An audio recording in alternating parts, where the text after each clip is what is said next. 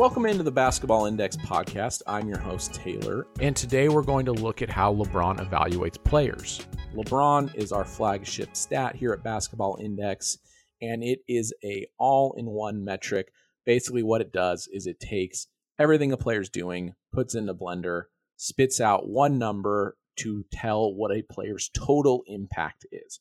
And you can break this down one step further. There's O LeBron and D LeBron, which is offensive and defensive impact. Um, and I really do like to look at those because you can kind of look at where a player uh, is ca- kind of bringing something to the table on, on either end of the floor. But today we're just going to look at total LeBron. Just if you're maybe new to the stat or you're new to all-in-one metrics, just sort of a overview on how it works, kind of how to read it, and some some basic kind of uh, tent poles of understanding, because that's really what stats are for, right? Like you think of something like baseball, you know that hitting three hundred is good in a season.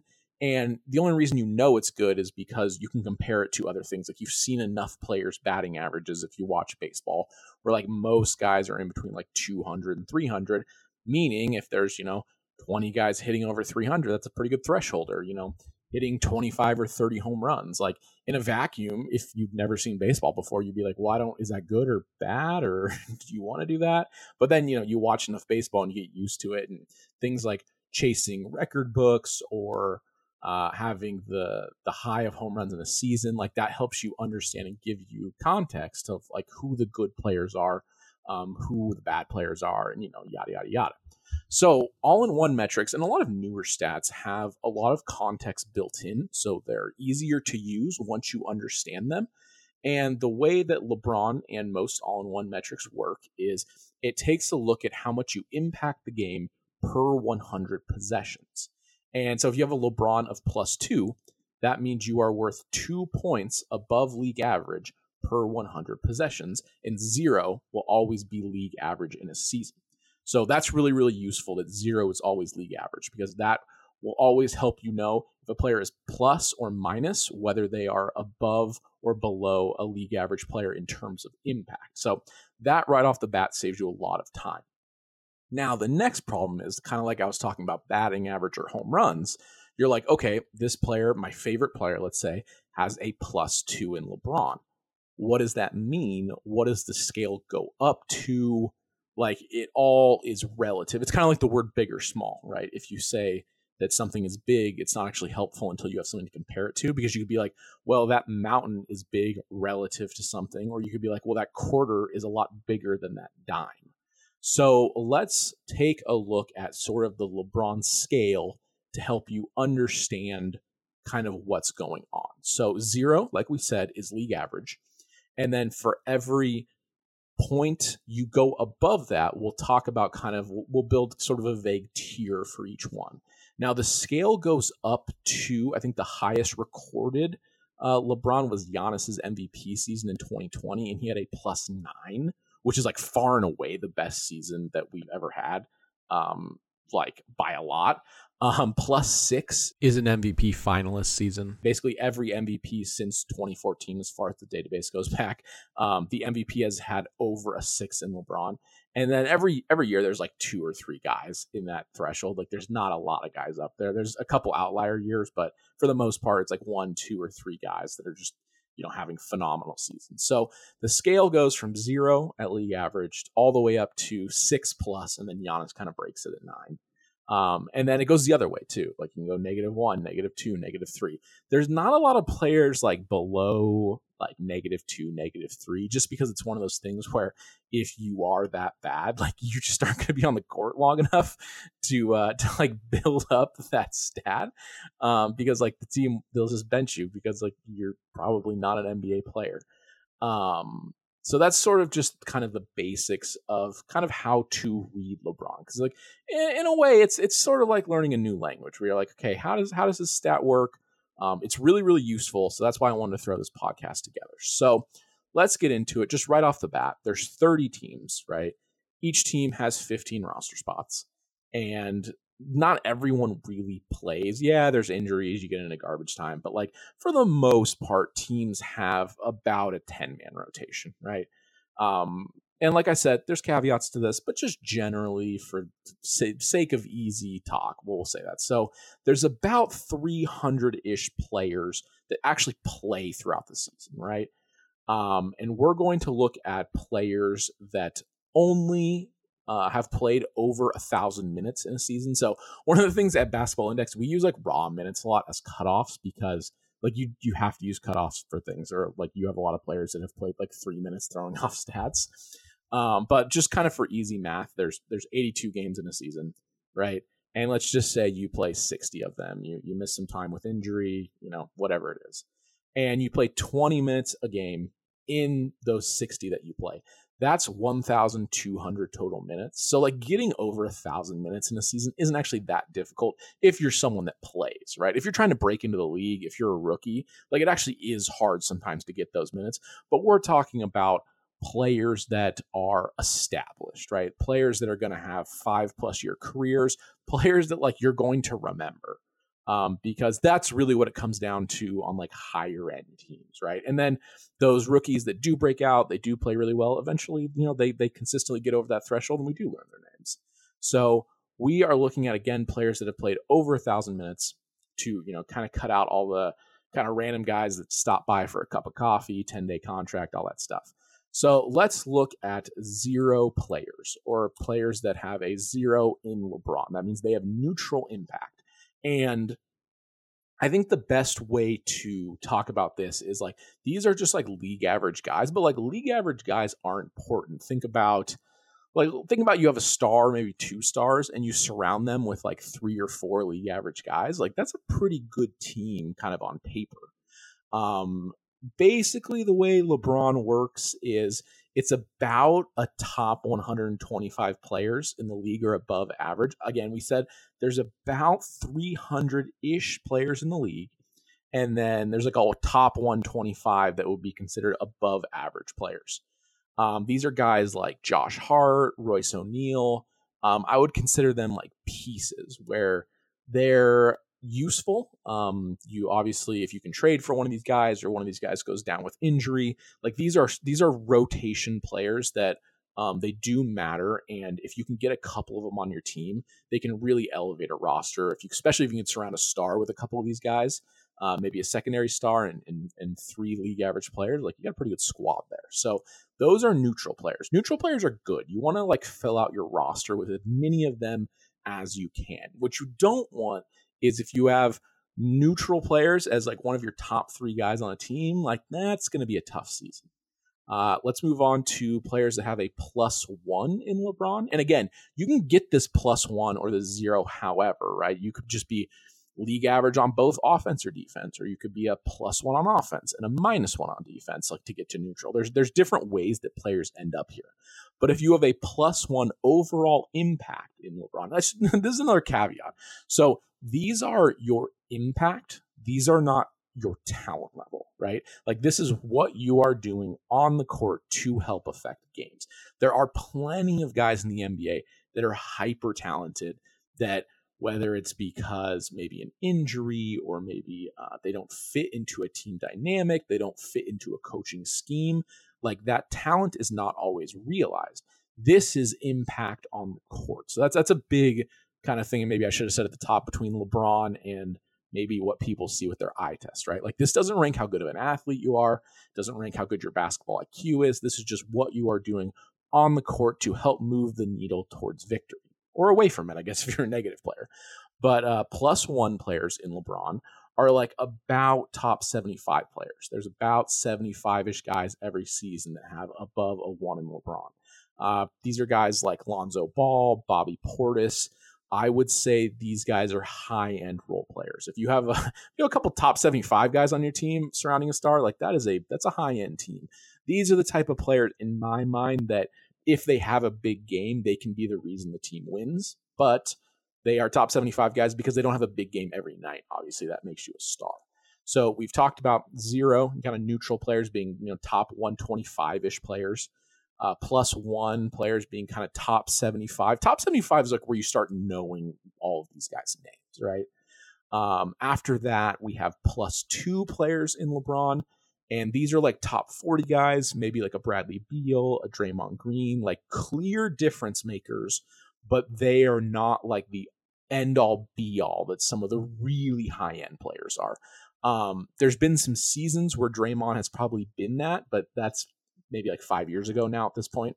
Um, he's an older player now, but still like plus two impact is really, really strong. So I'm hoping you're starting to like understand like kind of each point is another rung up the ladder of like, hey, you're a guy, you're a solid guy, to like you're a pretty good guy, to like plus two. It's like, okay, you're you're one of one of the guys. um, after that, we have plus three. And this is kind of like an all-star level player. Um, again, there's twenty-two slots in the all-star game. And then uh, if you look in, in twenty twenty, we had about twenty-five players with a plus three LeBron. The year before that, we had about twenty-three players. The year before that, twenty. So it's right around that all-star range.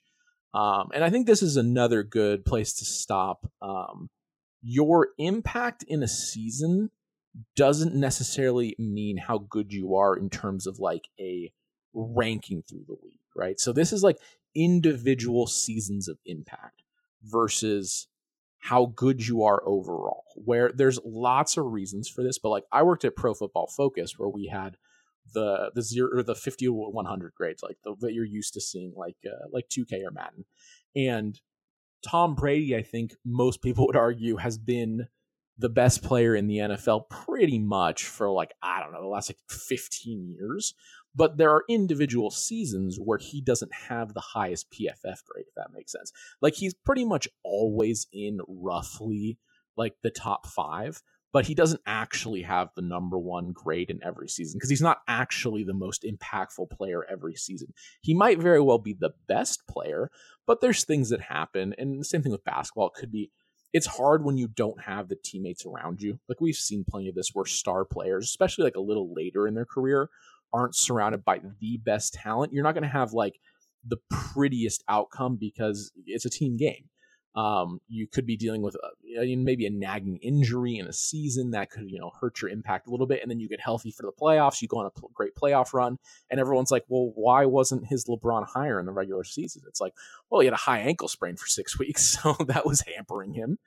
Um, and then also as you age and like, you see this with certain teams where like they are completely focused on the playoffs, whether it be resting players, uh, it could just kind of a, a team attitude of like, hey, we're going to do well in the regular season. We don't need to break any records, but we're going to be a, a really good, solid high end team. And we're going to ramp up for the playoffs, whether that's trying to uh, have guys in different spots to see if you can, you know, maybe mold a young player into something you need that can kind of put you over the top in the playoffs. Like there's a lot of different reasons for this, but again, a plus three player is about all-star level. So if you're wondering, you're going to fill out your all-star bracket soon. This is actually how the, the podcast started, where I was like, I wonder if we could find like an objective way to fill out an all-star bracket. And then I just went down the rabbit hole and all this came out.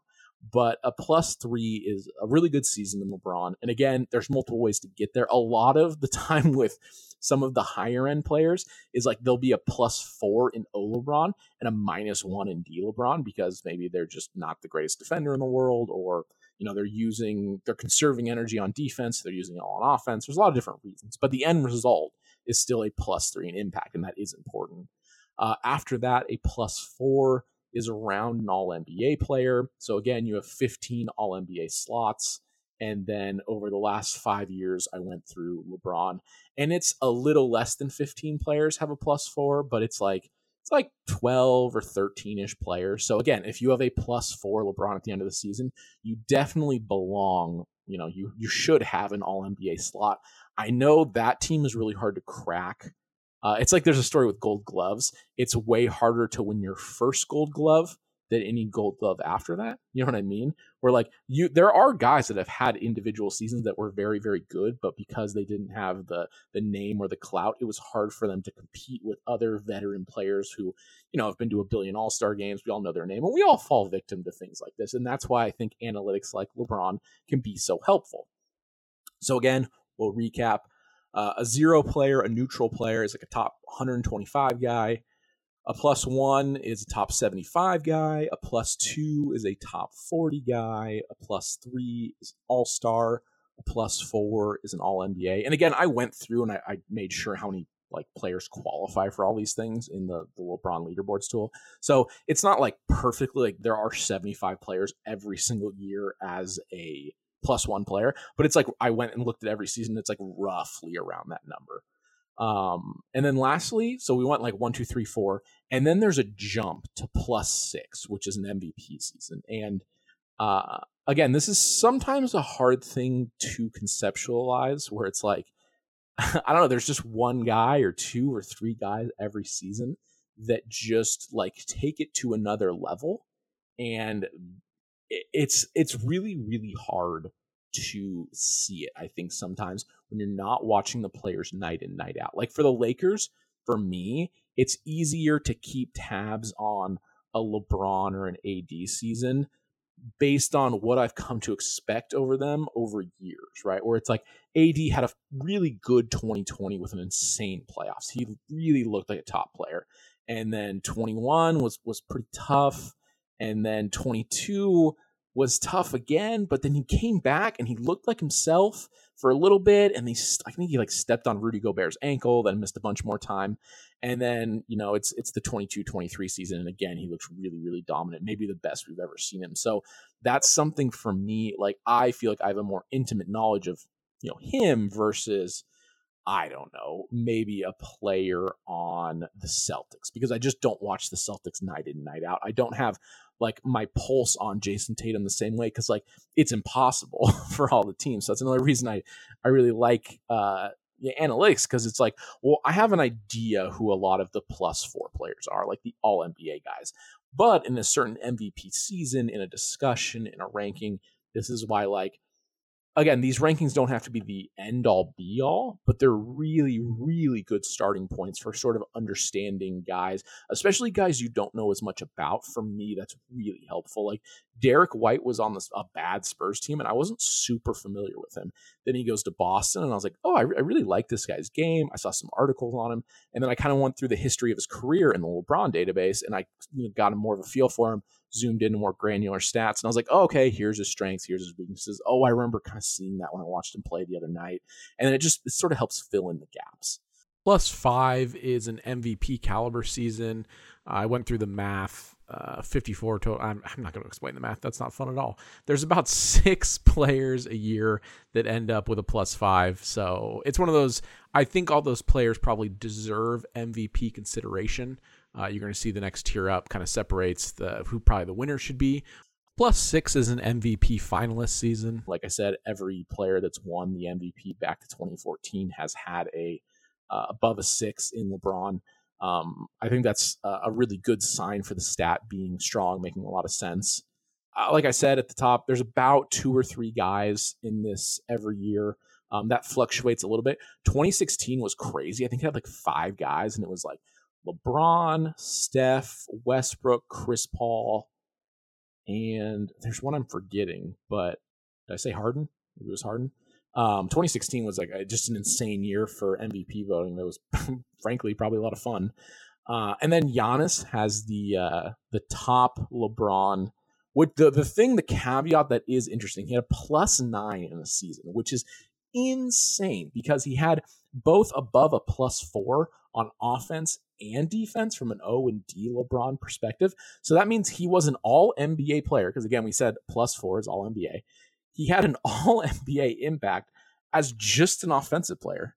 And then also as just a defensive player. Like, that's insane. That's never happened in the database ever before. That was something I definitely had to like double take. There isn't anybody else that's even had a plus three on both ends of the court. So that, oh, actually there, there are, it was the twenty nineteen version of Giannis. So Giannis has just been absolutely like just a marvel the last few years. Um, I'm really interested to see where he ends up uh, when it's all said and done in like the historical rankings. But one thing that is interesting about that twenty twenty M V P season, the plus nine season, that's just insane, is he played a lot less minutes than a M V P typically does. He played about nineteen hundred minutes, which is actually kind of low for a superstar player. It's six hundred less minutes than the next closest M V P, which was Joker, um, which is like around twenty-five hundred minutes, which is like pr- kind of normal for like a high-end star. Um, you can get a little bit higher than that, but that that is one thing that I wonder if he could keep up that pace, if he would have played an extra six hundred minutes, if he could have kept that plus nine. I am skeptical, but uh, Giannis has done some some pretty impressive things. So that's going to wrap it up for how to understand the LeBron scale. Again, I'll just recap it one more time.